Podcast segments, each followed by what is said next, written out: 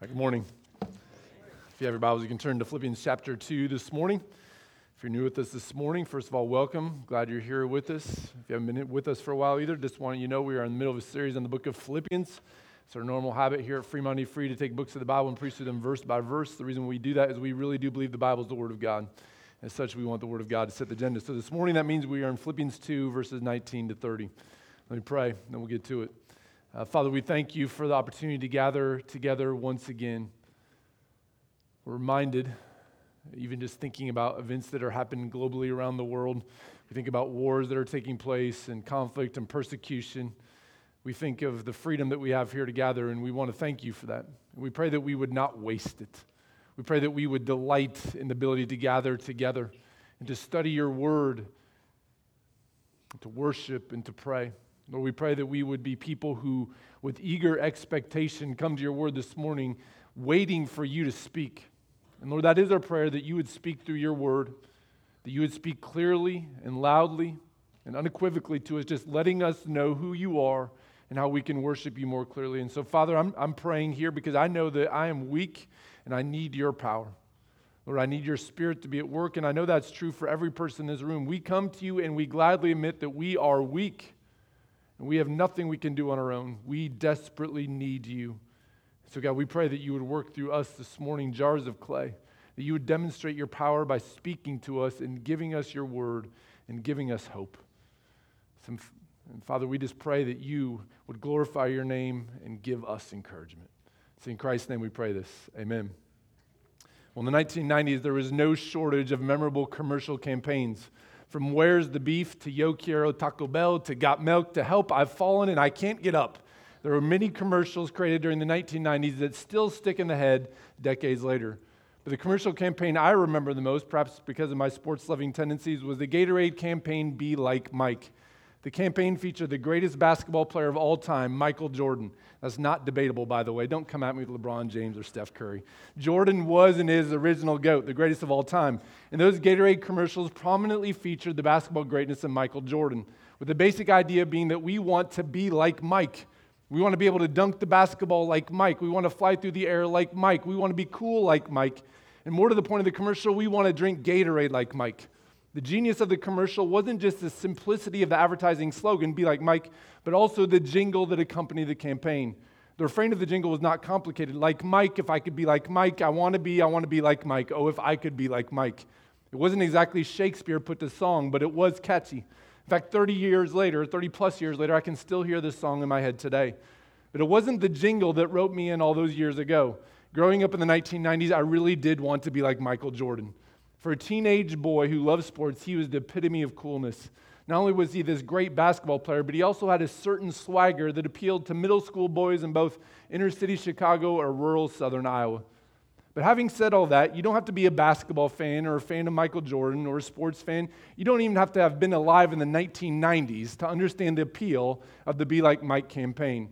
Because 30 plus years later, we still have an obsession with celebrities and a desire to be like them. In fact, if anything, our desire to be like celebrities has only grown in a social media world. There's a reason why celebrity gossip websites flourish and why we label certain social media stars as influencers. Because culturally speaking, we envy the lives of the rich, the famous, the gifted. We may not want to be like Mike anymore. He's kind of old at this point. But we often want to live the life of celebrities, this entertainer or that athlete or this musician. And while I certainly understand that appeal, after all, I remember this commercial from 30 plus years ago, I would argue that most of the people that we want to be like, that we want to emulate, are perhaps not really worthy of our emulation. Take Michael Jordan as an example. He may have been the greatest basketball player of all time, but in retrospect, it didn't seem like he was really all that happy. He was always chasing after the next thing or the next goal, and so it is with most celebrities that we want to be like. Their lives may look shiny and attractive on the outside, but inwardly, there's almost always something missing. And it's for that reason I would suggest that perhaps we need a different kind of role model. Rather than striving to be like Mike or striving to be like some social media influencer that has 10 million followers on Instagram, Perhaps our goal should be to find someone who's figured out where true joy and true contentment comes from and then try to live like them. And that's where our passage today comes into the picture. In Philippians 2 19 to 30, we have this kind of random section in the book of Philippians. In which Paul talks about his travel plans and the travel plans of his gospel companions, Timothy and Epaphroditus.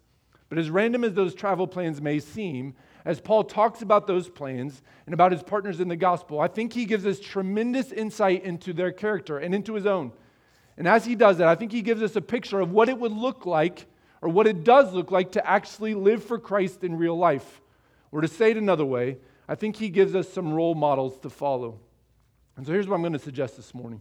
In Philippians 2 19 to 30, I think Paul gives us some concrete examples of what it looks like to follow Jesus, to do this in the real world. And my suggestion to us this morning is that we should try to follow those examples. Because in living like the people found in Philippians 2 19 to 30, I'm convinced that we can find true and lasting joy. Now, I'm willing to grant you, be like Epaphroditus does not have quite the same ring as be like Mike. But in the end, living like Epaphroditus or Timothy or Paul will bring far more joy and far more contentment.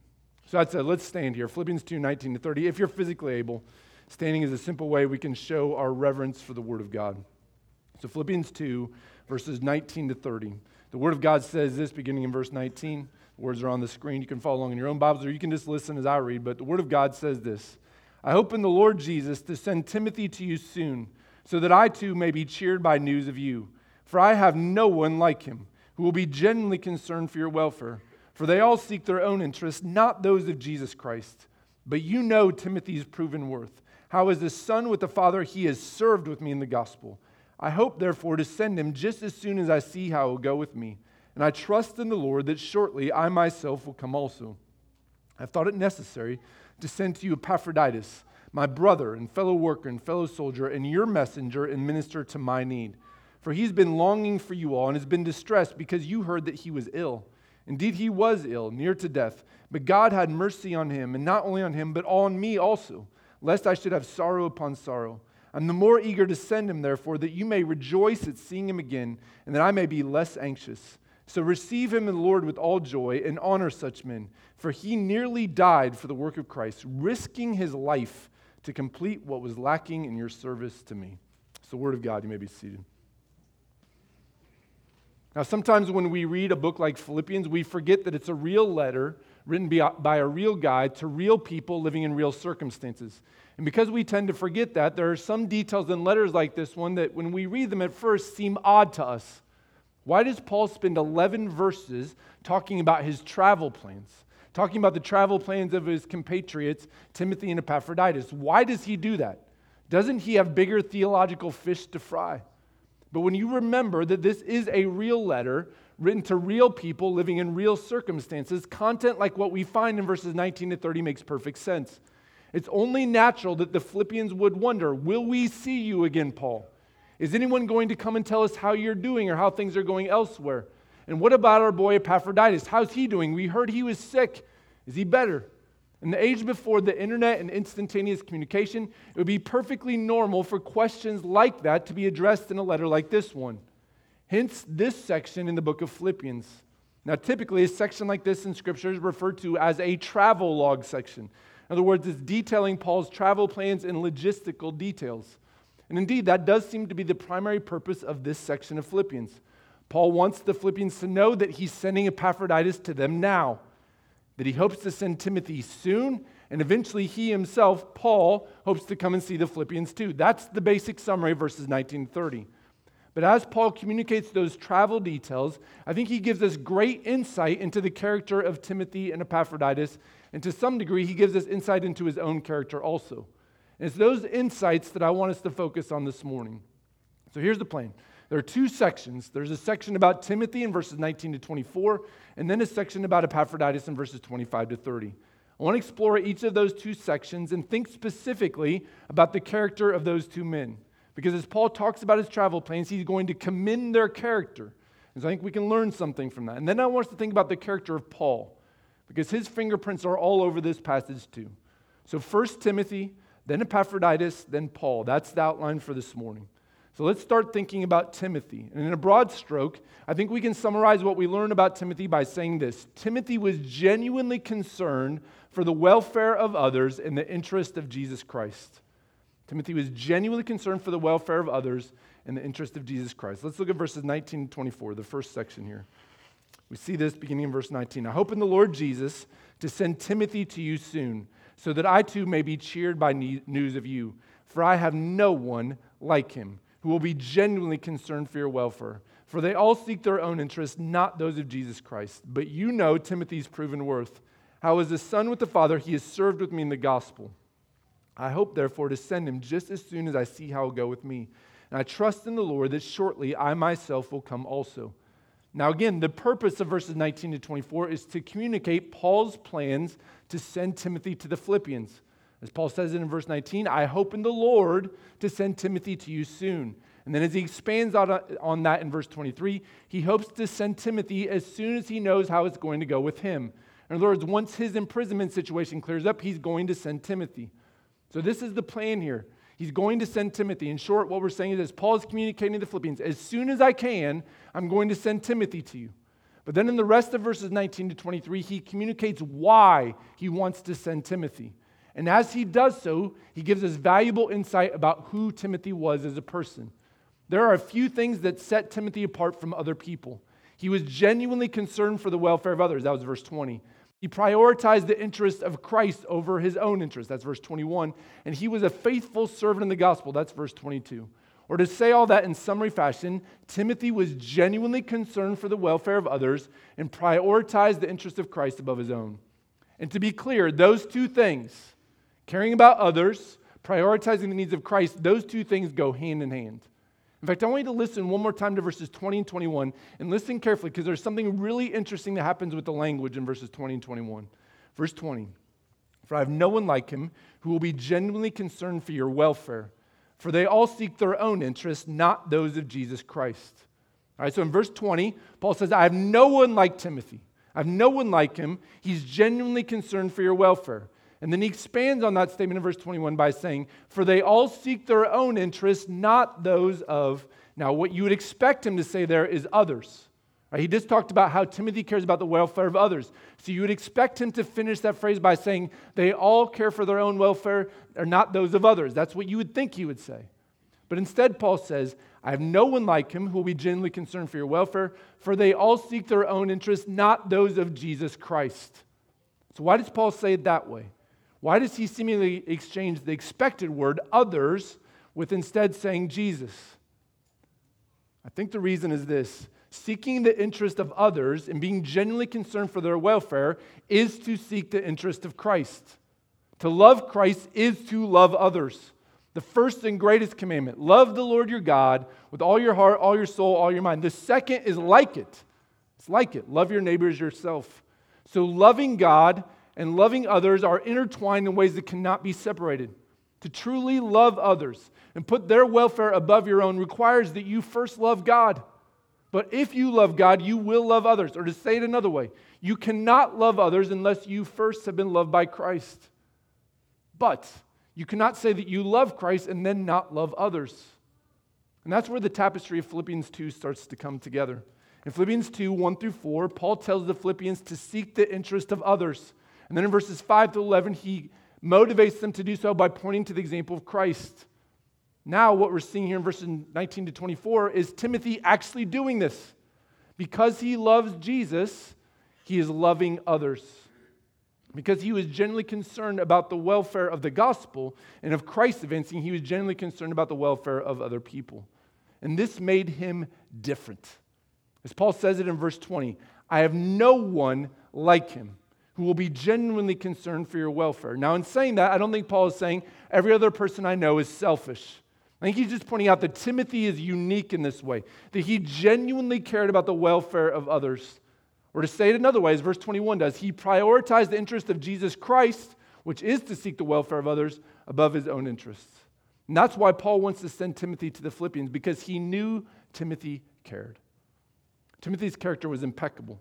But Timothy's character is not the only character worth noting in this passage. I also think it's worth noting the character of Epaphroditus.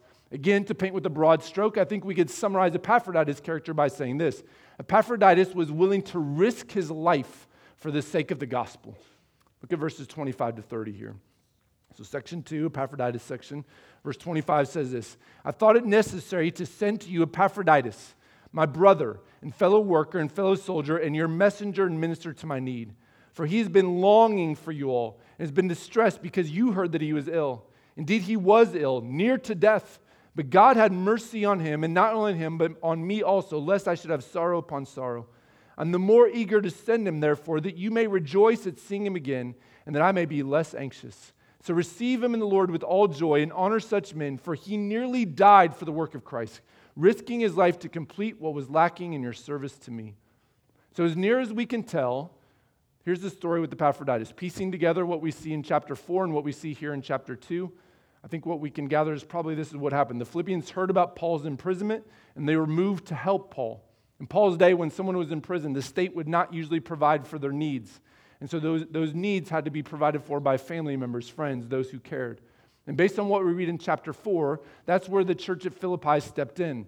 They heard about Paul, they saw that he had a need in prison, and so they took up a collection for Paul, and they asked Epaphroditus, who's presumably a member of the congregation in Philippi, to deliver the gift to Paul.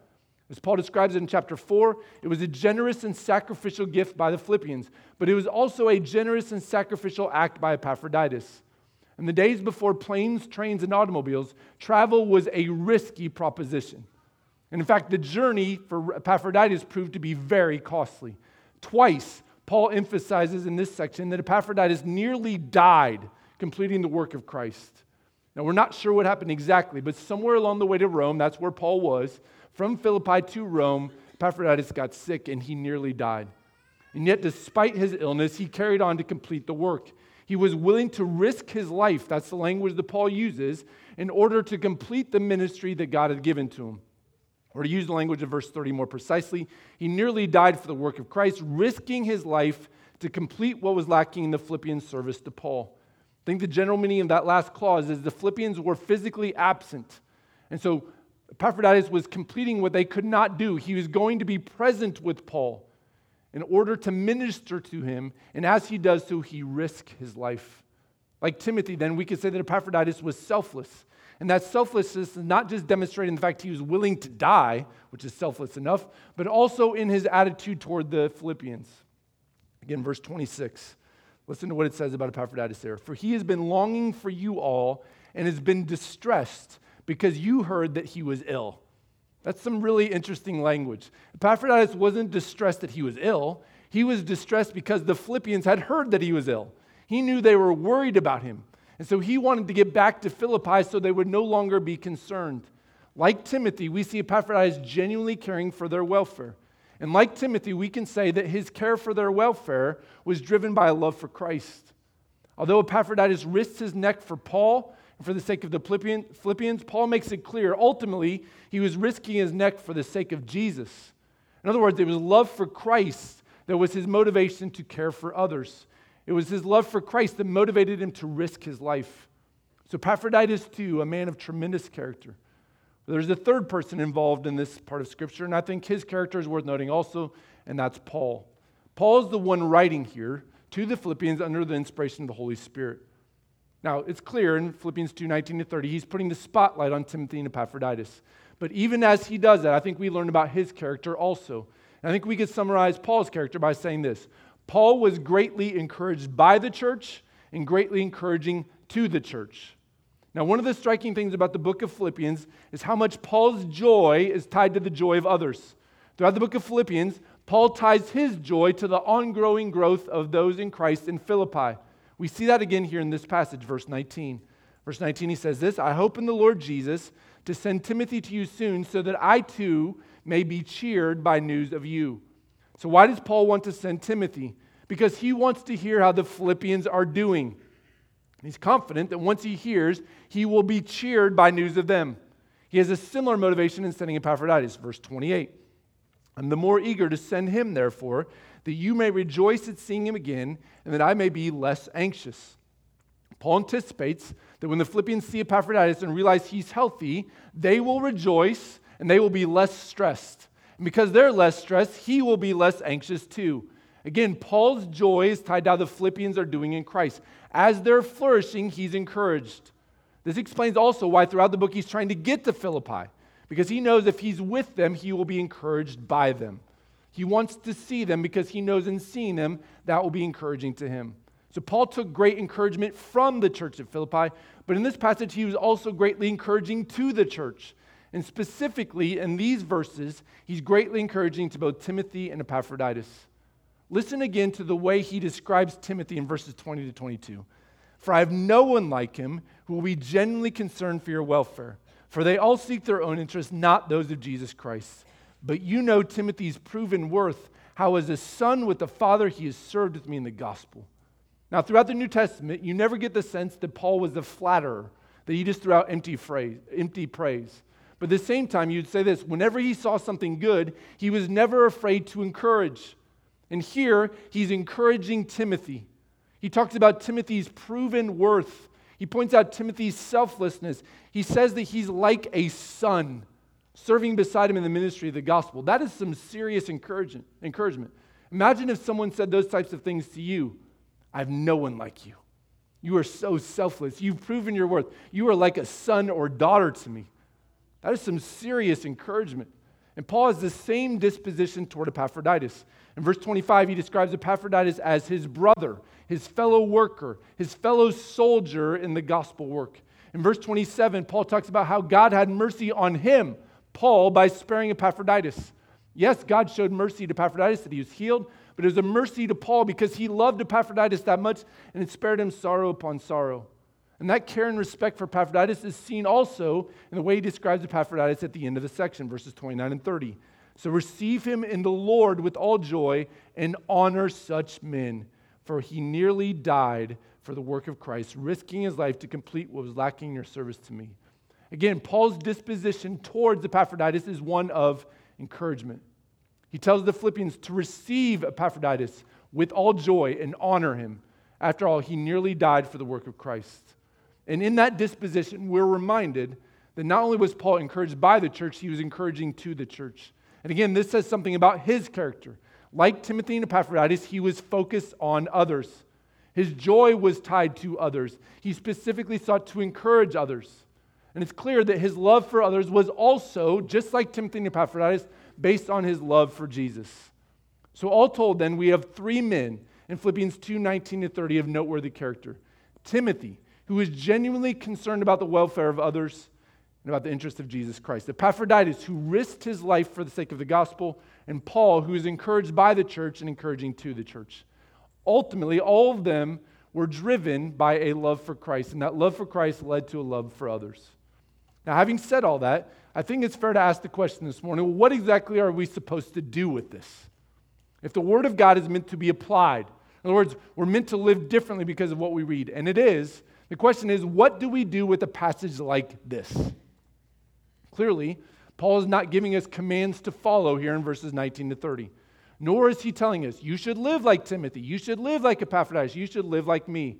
He's simply descri- describing his travel plans to the Philippians. But in doing so, as he commends Timothy and as he commends Epaphroditus, and as we're given a window into his own character, I think Paul helps us to see the types of things that we should value and the types of people that we should want to be. And in that way, I would say this this passage, I think, is extraordinarily applicable.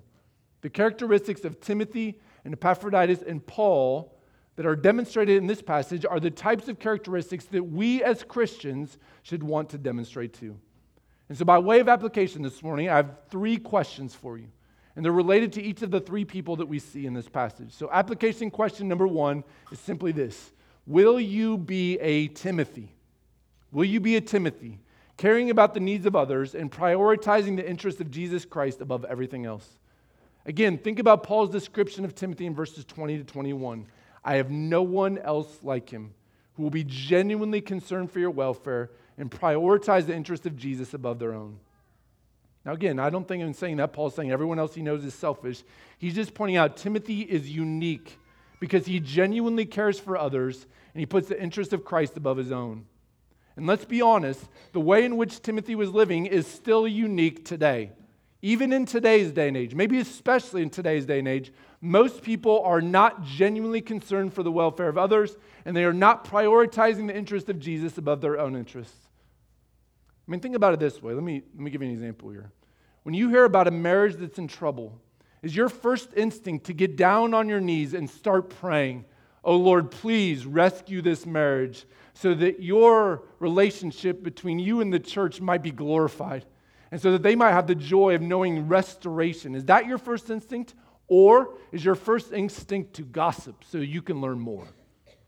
Or think of it another way if something bad happens to someone else, is your first gut reaction one of empathy and sorrow, which you start praying, Lord, please use this trial to glorify your name and to help them know Jesus more? Or do you immediately start to think how that bad news might affect you and how it might change your life?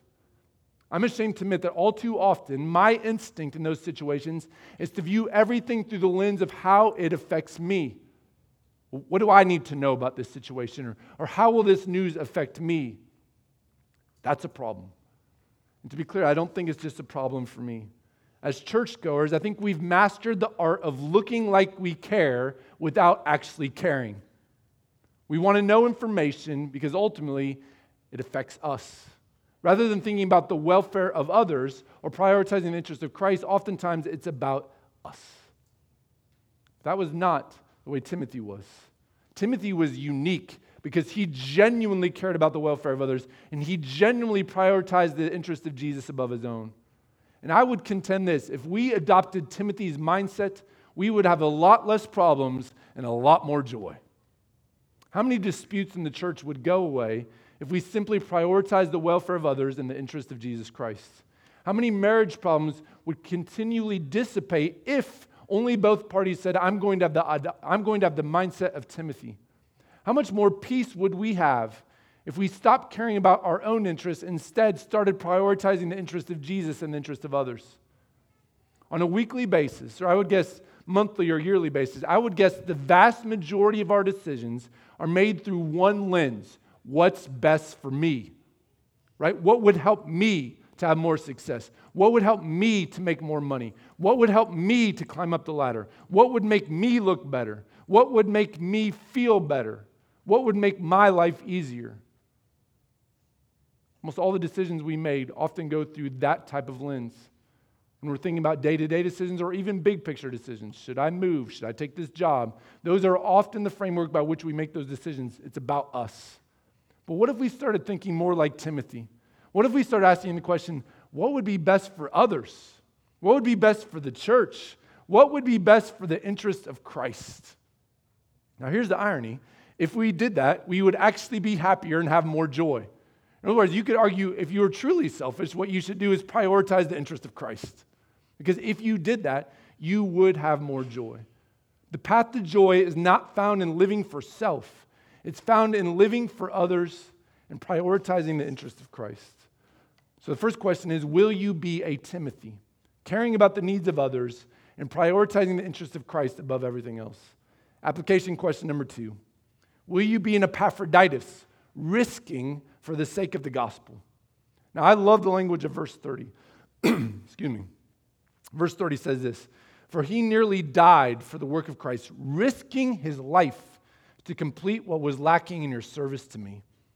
Now, in general, I would argue we are a pretty risk averse people, and we're especially risk averse when it comes to the gospel. We might risk for a business venture, we might risk for an investment. If you're in high school, you might risk and ask someone to go to prom with you. But it seems to me that we take very few risks for the sake of the gospel. Speaking personally, I'm often afraid to risk even my reputation to talk about Christ. I don't want my neighbor next door to think that I'm weird or a religious wacko.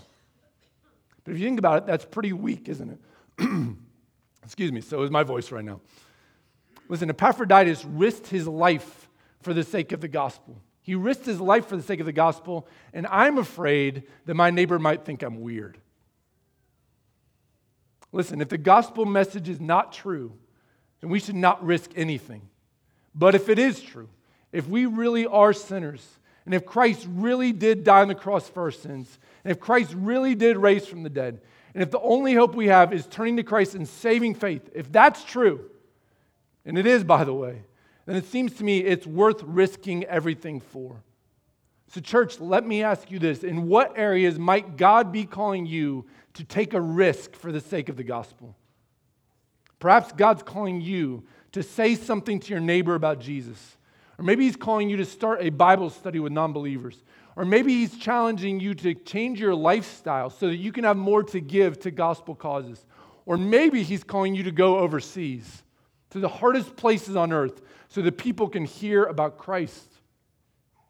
The question is what risk are you willing to take for the gospel? Epaphroditus risked his life. The least we could do, it would seem, is risk our reputation. Epaphroditus risked his life because he loved Jesus and loved others.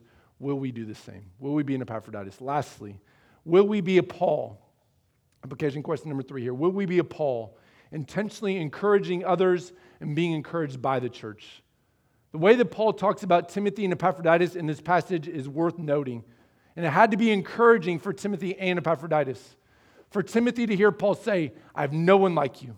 You are like a son to me. That had to be encouraging. For Epaphroditus to hear Paul say, You are a fellow soldier, a fellow worker in the gospel, my brother. No one like you. Honor you. That too had to be encouraging. Now, I think it's worth noting that the way in which he encourages these two men is tied to gospel realities. In other words, he doesn't encourage Timothy by saying, Timothy, you are so great at racquetball, you're awesome. Or Epaphroditus, your haircut looks really good. No, he encourages them in the gospel. He says, You're loving others, you're loving Jesus. And because of that, you're like a son. Because of that, you should be honored. Nonetheless, though, the point is he's encouraging them. And my question for us is do we do this for others? When was the last time you encouraged your spouse with language like Paul uses here? When was the last time you encouraged your kids or your parents or a fellow church member with using language that Paul uses in this passage? Listen, we should intentionally encourage others in Christ. And we should be close enough to those in the church that they can encourage us also. By church here, let me be clear, I don't mean a building or a religious organization. I mean the body of Christ. I mean the people. Paul's joy and encouragement was tied to other Christians. Have you allowed yourself to get in deep enough relationships with other Christians that they are encouraging you for your joy and your encouragement? Like Paul, we should seek to encourage the church, but we should also be encouraged by the church. All that to say, I understand that at first glance, a passage like this seems odd. Why should we care about Paul's travel plans? But the more you dive in, the more you realize there is treasure here. Specifically, we have this unique insight into the character of Timothy, Epaphroditus, and Paul. And I think that insight should give us motivation to want to live more like them, to be like Timothy, caring about the welfare of others and prioritizing the interests of Christ, to be like Epaphroditus, risking for the gospel, to be like Paul, encouraging others and being encouraged. So, church, listen, I don't have a fancy jingle for you this morning. Be like Epaphroditus. I don't have that.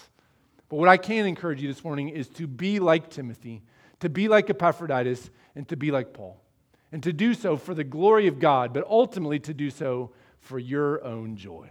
Because as we live like this, it's then that we'll experience the joy of knowing Jesus more. Let's pray. God, we do pray that you would help us to be more like Timothy, more like Epaphroditus, more like Paul. We pray that you would help us to do this for our own joy and for your glory.